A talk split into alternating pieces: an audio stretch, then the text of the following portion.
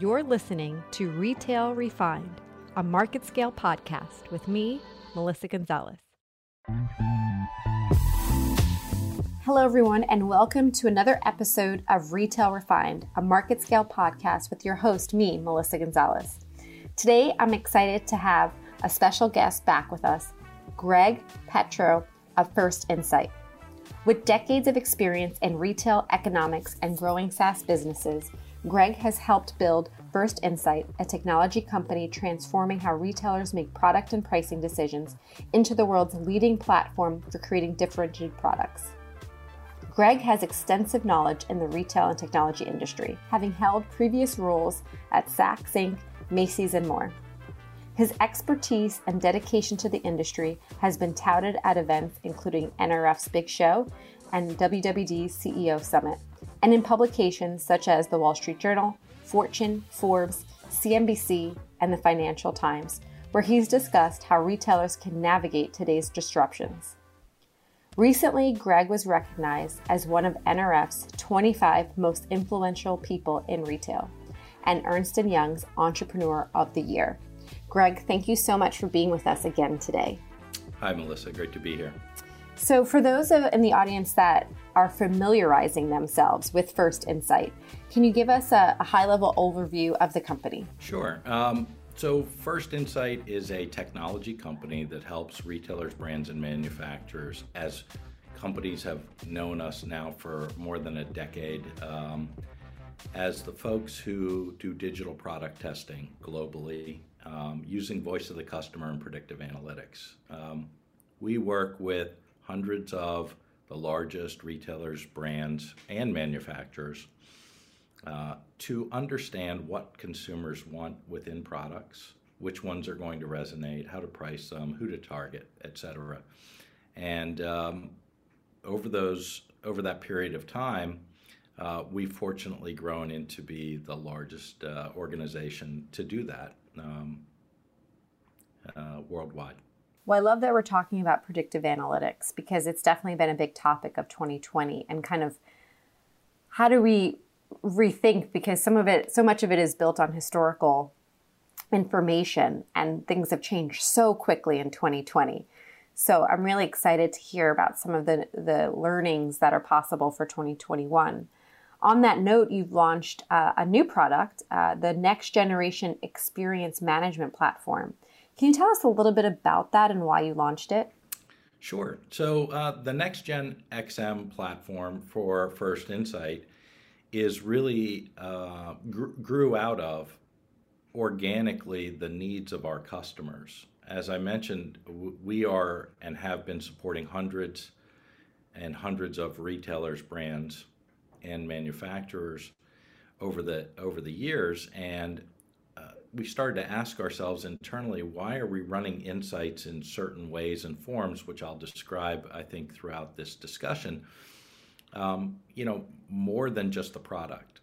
We were doing package testing, things like uh, should a garment be folded versus hanging? Do the consumers want that? And, uh, you know, what do millennials want versus others? And organically, our customers basically said, you're in a unique position, given the support technology that you provide today, to help us understand other problems. And so, what we realized was that we had been doing next gen experience management for, for longer than we thought. And it was time for us to be able to package that and um, offer it up to our customer base and a growing set of uh, potential customers and prospects. I love that. It sits at the heart of, of the conversations I'm having so much this year as we're rethinking store design and understanding, you know, the touch points that give you those points of gratification. Because um, to me, that's the icing, that's the layer we really need to make sure that they're weaving into the in store experience. What are the pillars? What are the different pillars of the new platform? Can you share examples of each? Sure. So there are four uh, customer, product, brand, and employee. And um, actually, it's interesting because there was a study done by Deloitte, I believe, in 2015 or 16.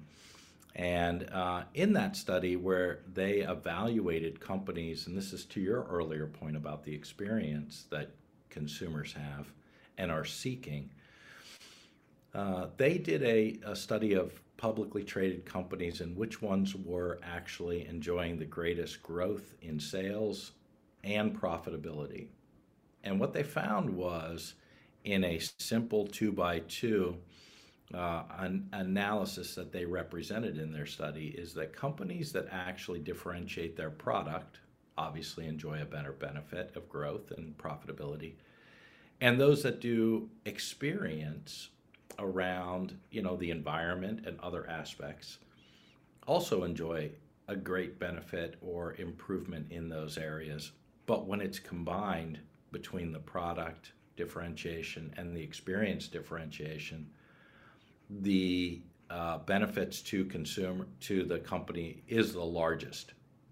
And um, so for us it was really about broadening beyond the product itself that we are have been testing for years to um, the the consumer experience, the environmental experience, which can be at the brand level or at, at the company level, and and ultimately employees as well because they're a huge part of the equation. And so those are the four fundamental uh, pillars for us and enabling companies and decision makers in those companies to understand what is their con- different types of consumers thinking about and needing what pro- from a product lens perspective how does that look to different groups of consumers? So it's the inverse of looking at it from the customer lens. The brand which is the company itself and what does it represent? And then finally the employees within that brand. Um, you know what, what they're they're such an untapped resource. So i think those four components drive for us the ability to give a company a not only 360 degree view of their company from a consumer's perspective, from a customer's perspective, but also an inside outlook. I love that those are the four pillars, and I love that you've brought up um, employees as a key factor. I feel like if any any year is going to emphasize the importance of your employees, it's 2020, um, and the way they've had to pivot, um, the way that you know they've been utilized across touch points you know, taking the in-person staffer and, and bringing them to your call center or, you know, having them be a partner to a customer through virtual channel. So I'm really interested to see, you know, kind of what evolves from that in the years to come. Yeah, I think there's a, a lot to be said uh, as it relates to the employee. I mean, keep in mind, you know, they're changing and evolving as rapidly as the customer is, right? Uh, I mean, we're all yeah, experiencing this exactly. together and so you've seen people shift back to their their their a work from home environment and and then companies responding to that. And i think it's very interesting. Maybe we'll talk about that in when we look at things into the future and how customers and and as well as um, pro, um, employees will respond post covid yes absolutely um, so, you know, this platform really expands First Insight's offering to new industry sectors, um, including consumer products, travel, leisure, entertainment, automotive, financial services.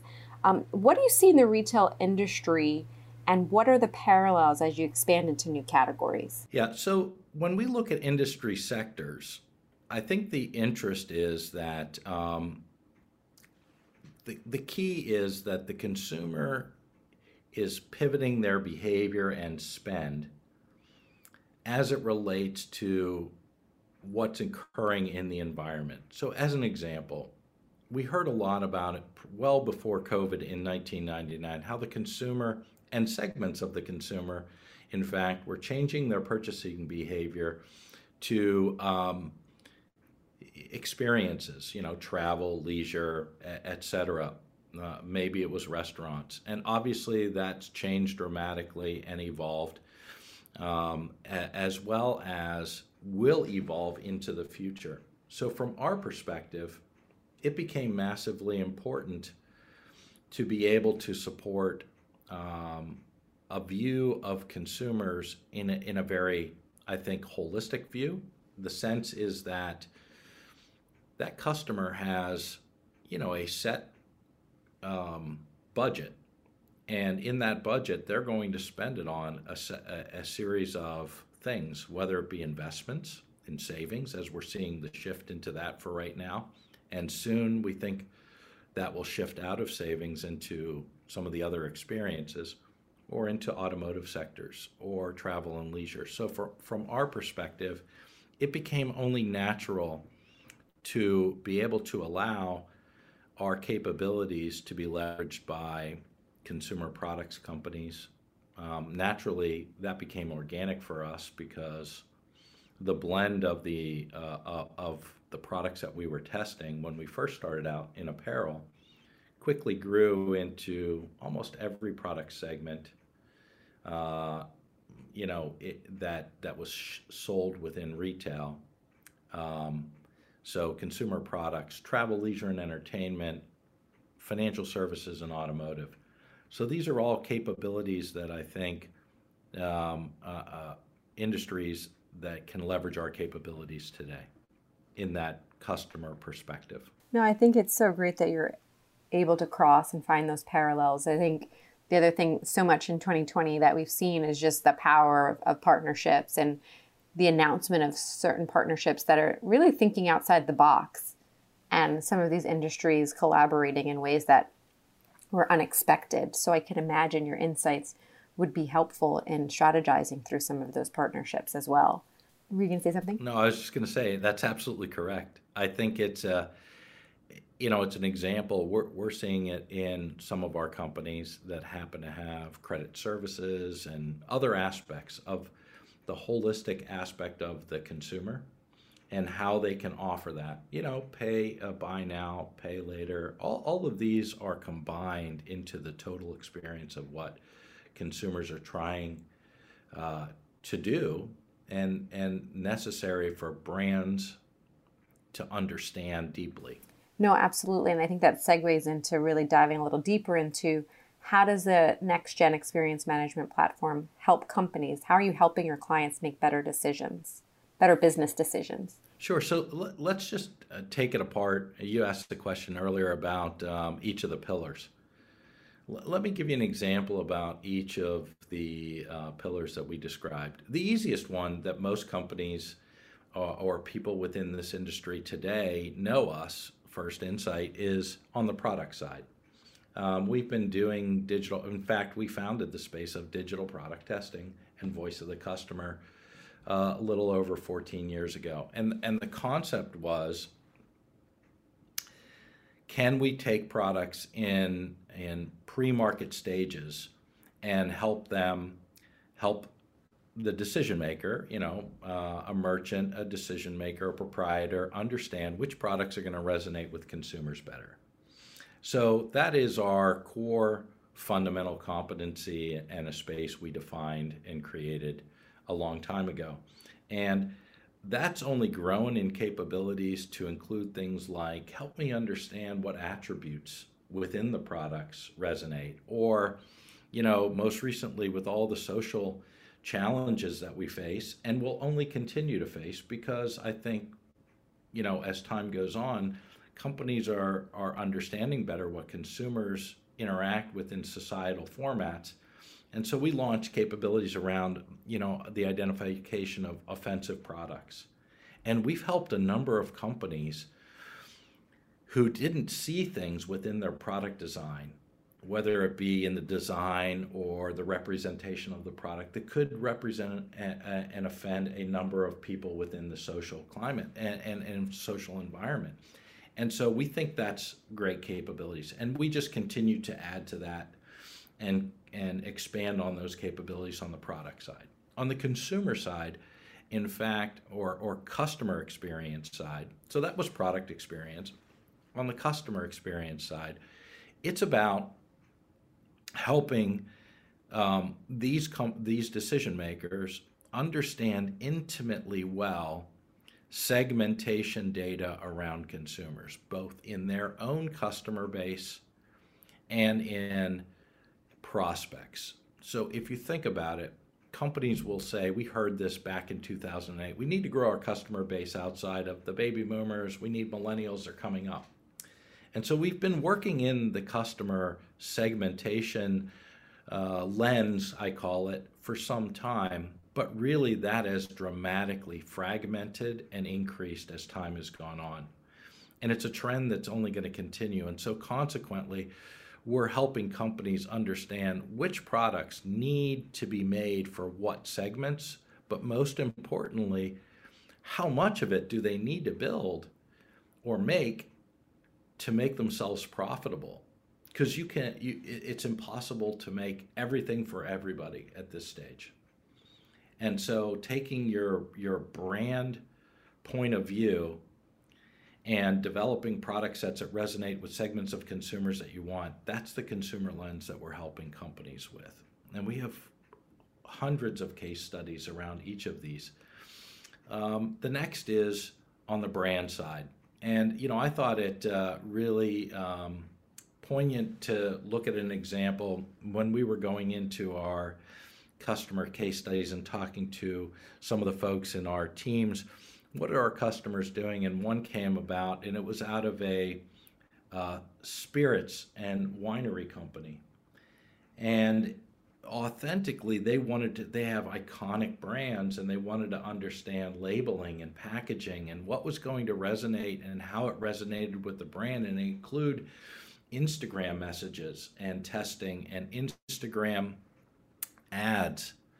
And so social is such a big part of it that how the brand gets represented on these social platforms and how it resonates with each of these groups is a, is a huge important aspect of the brand itself. So that's an example around brand and, and as I said we probably have hundreds of these but I can't you know off the top of my head it's the first one that pops into my mind.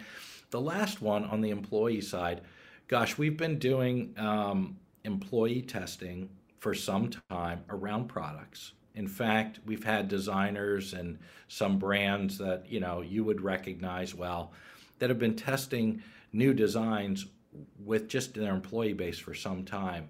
And I call that inbound employee uh, sourcing around the products, right? Um, what do you think we should be bringing to market? What do you think the customer would want?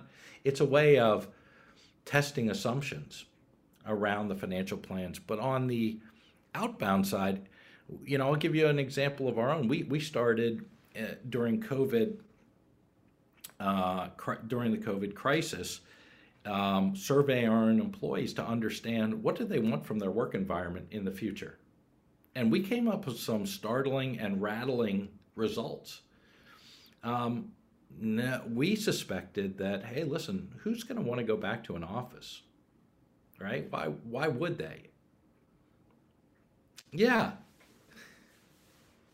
Right. And so, you know, I'm listening to the announcement most recently yesterday, I think it was from Google, that said, hey, listen, we don't expect to open our offices to July and September. Or you could take it from REI, who closed their headquarters and sold it. Um, I'm shocked, to be honest with you, because I think companies need to engage their employees in a, in a very authentic way using technology, you know, like ours or what have you because what we found was some surprising results like the youngest segmentation of our employee base is the most desirous to meet in person. And part of that is because we heard things like, well, you know, the mentorship aspects of growing my career are better in person. And so when we thought about mothballing locations, that's not a great idea because that opportunity is now debunked, right? And so I was shocked when REI decided to close their headquarters the way they described it so quickly. You know, maybe their organization did that research, and hopefully they had. Um, but I think that, you know, it's clear that that employees, consumers, everyone is actually evolving throughout this entire process. And that's, I think, the key point. You've got to stay in touch and the way to communicate is to listen really well. Oh, no, absolutely. Listening is the power that we forget and what we can learn within that. Um, I also think, you know, one of the things that we continue to talk about in the years ahead is the opportunity for personalization. So I would think, too, these insights that you're gathering will further help your clients be able to deliver experiences that are more personalized to their consumers. No question. I think as time goes on, we're gonna we're we are going to see that that is the critical path to success. It is, you know, I've often said this internally. We need to be the best listening platform in the world, and we need to help companies listen better to to not validate what they think in every case, but to but to clearly hear what people are saying and and so they can understand better exactly what they need to do to achieve their results. So do you have I know this new platform is a bit early and it's uh, infancy, but do you have any early case studies that you can share where you've been able to um, pull some of these insights and, and make recommendations and see um, success in the outcomes? Yeah, we're very fortunate. Uh, you know, our organization has um, been able to capture many, many case studies, and in fact, quite a number of them are, are, are public on our website at firstinsight.com. But we also uh, have created a library of best practices. And so I think that uh, it's enabled us organizationally to help companies start out on the best best best path forward immediately um, and and it also shortens cycles because there's learnings here um, and you know when you go with uh, when you're working with a company like ours we, we we have a great deal of expertise and a great deal of knowledge so we begin to understand that problem relatively quickly and then can execute. I mean, in fact, we've helped companies in days. You know, from a from a CEO conversation that I've had with another CEO to, to explain a problem, like trying to figure out how to, you know, uh, increase working capital, to actually executing on that strategy has taken less than a couple of weeks and giving them the information that they need. And I think that's critically important in today's environment as well. I mean, these things need to be done in days. The execution of information, in, in our case, is hours. And uh, it's necessary for people. No, I think that is critical because um, another theme of the of the year is just so many decisions that took three years had to happen within months.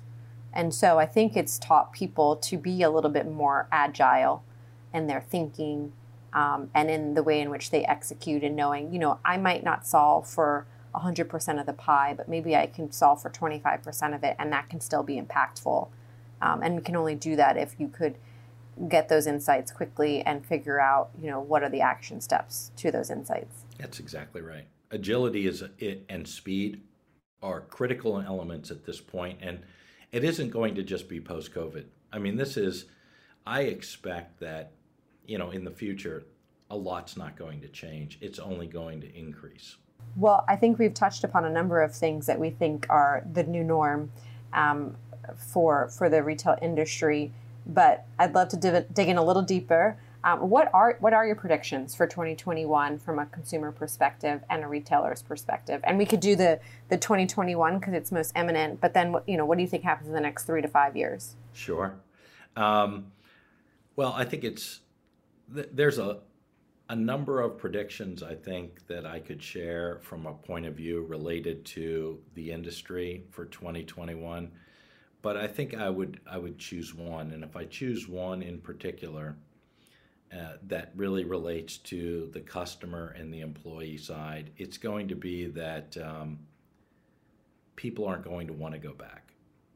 As much as the industry may desire that, as much as employers might desire that, I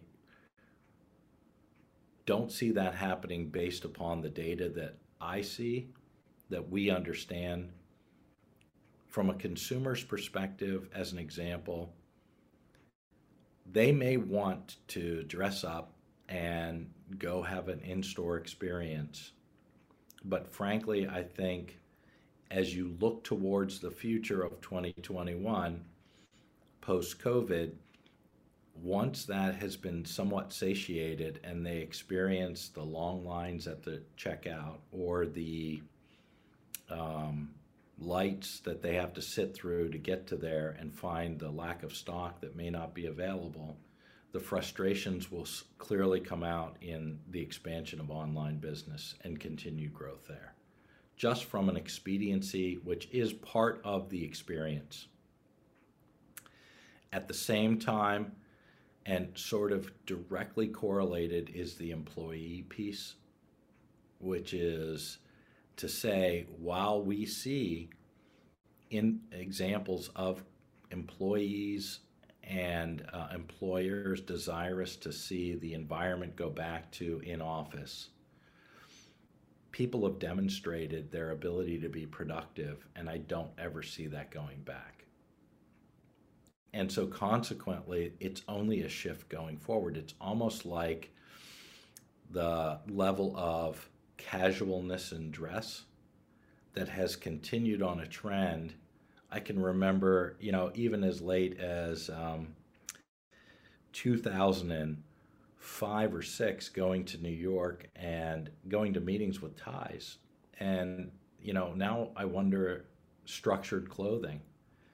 And the reality is, you know, it's happening and the and I think the aspect that we've seen in all of our data indicates there's no turning back. If anything, you could grow your business by accelerating those trends because that's what consumers are looking. So instead of, I think, trying to validate a point of view at this stage, I think organizations would be best to, to try to figure out how quickly the consumers changed and some companies are doing it better, and some people have figured it out faster than others.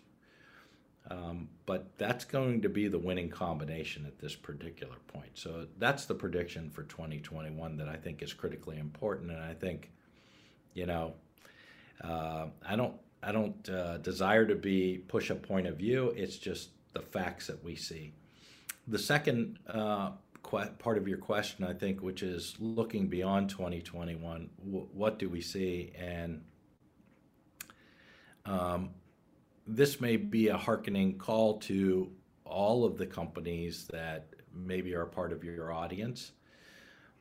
But the interesting aspect of what's happening post 2021, I think, is the two big trends that we see only continuing to accelerate at a much faster rate, which is the fragmentation of the consumer, which challenges brands to aggregate themselves to a large scale.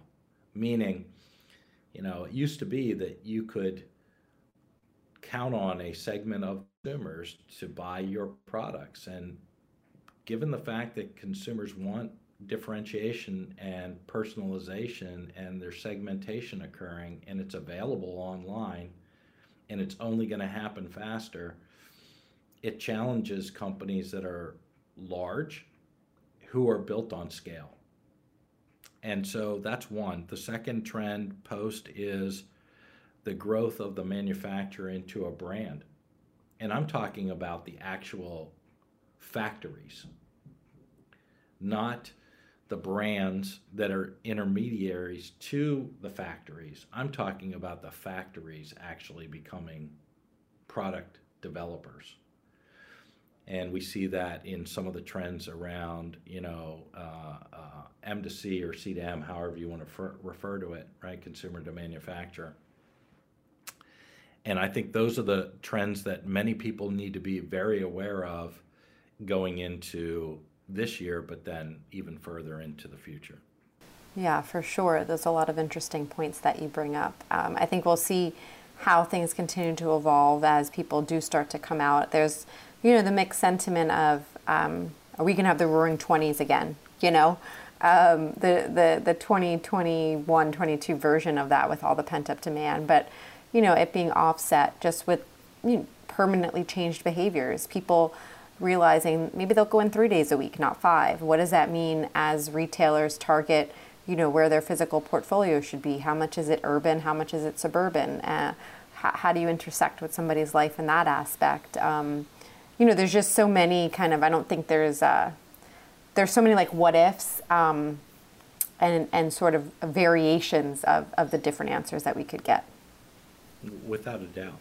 And I think that there certainly is. There's a lot of pent up demand and frustration. I mean, we're all experiencing it, right? Um, I don't think anyone is absent of the fact of what's occurring in our environment today. But I think that uh, the trend you you have to take that in in the sense of how consumers are going to respond in totality and then as it relates to a specific category or brand or product itself.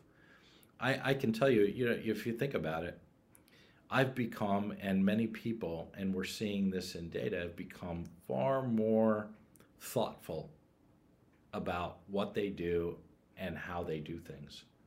And we're seeing this in data, right? Like average consumer investments, and it shifts quickly now where it took longer periods of time. Average consumer savings has gone up. Uh, I heard statistics um, that it's as high as 20%, and it shifted from 7 during the crisis during this crisis process. Where that gets released and what it gets released on, I would not have expected it to be in car purchases, which are actually increasing and in fact, you know, average ticket prices of used cars has gone up significantly. But, you know, and does that continue post COVID? Are people going to shift out and continue to shift outside of the city and metropolitan areas as they are today? Uh, housing purchases are up, right, for a lot of reasons. Clearly, what we do know is the monetary policy isn't going to change in the near term. So consequently, you know, there's going to be a lot of capital available. I think that uh, there will be spending. There's no question. The question is what they spend it on and how the companies capitalize on it. And it, it can be as simple as positioning. I think, uh, you know, words matter. So I, I submit to companies they should be trying to figure out what those exact words are if they're not going to change their products, but how to position them then. No, that makes a ton of that makes a ton of sense, and um, and as long as I think, as a whole, we um, commit ourselves to listening and being agile, and you know, it allow us to kind of pivot in the right ways to be as successful as possible. And those that don't, you know, they're going to have a a tough battle ahead of them. Well, thank you so much for. Uh, coming on today and sharing information about your new platform, the Next Generation Experience Management Platform i think that there's so much value you can add across the four pillars that you spoke about today. Um, and there's so much to, to kind of figure out in the years ahead. So hopefully we get to intersect uh, on a project that would be exciting. Um, and yeah, any any last words for the audience before we go? No, I wish everyone well for the for the holidays and into the new year and into 2021. And and uh, always enjoy the conversation. So thank you, Melissa. Thank you so much, everyone. Again, this was uh, Greg Petro from First Insight, uh, another episode of Retail Refined. Thank you. Thank you. We'll be right back.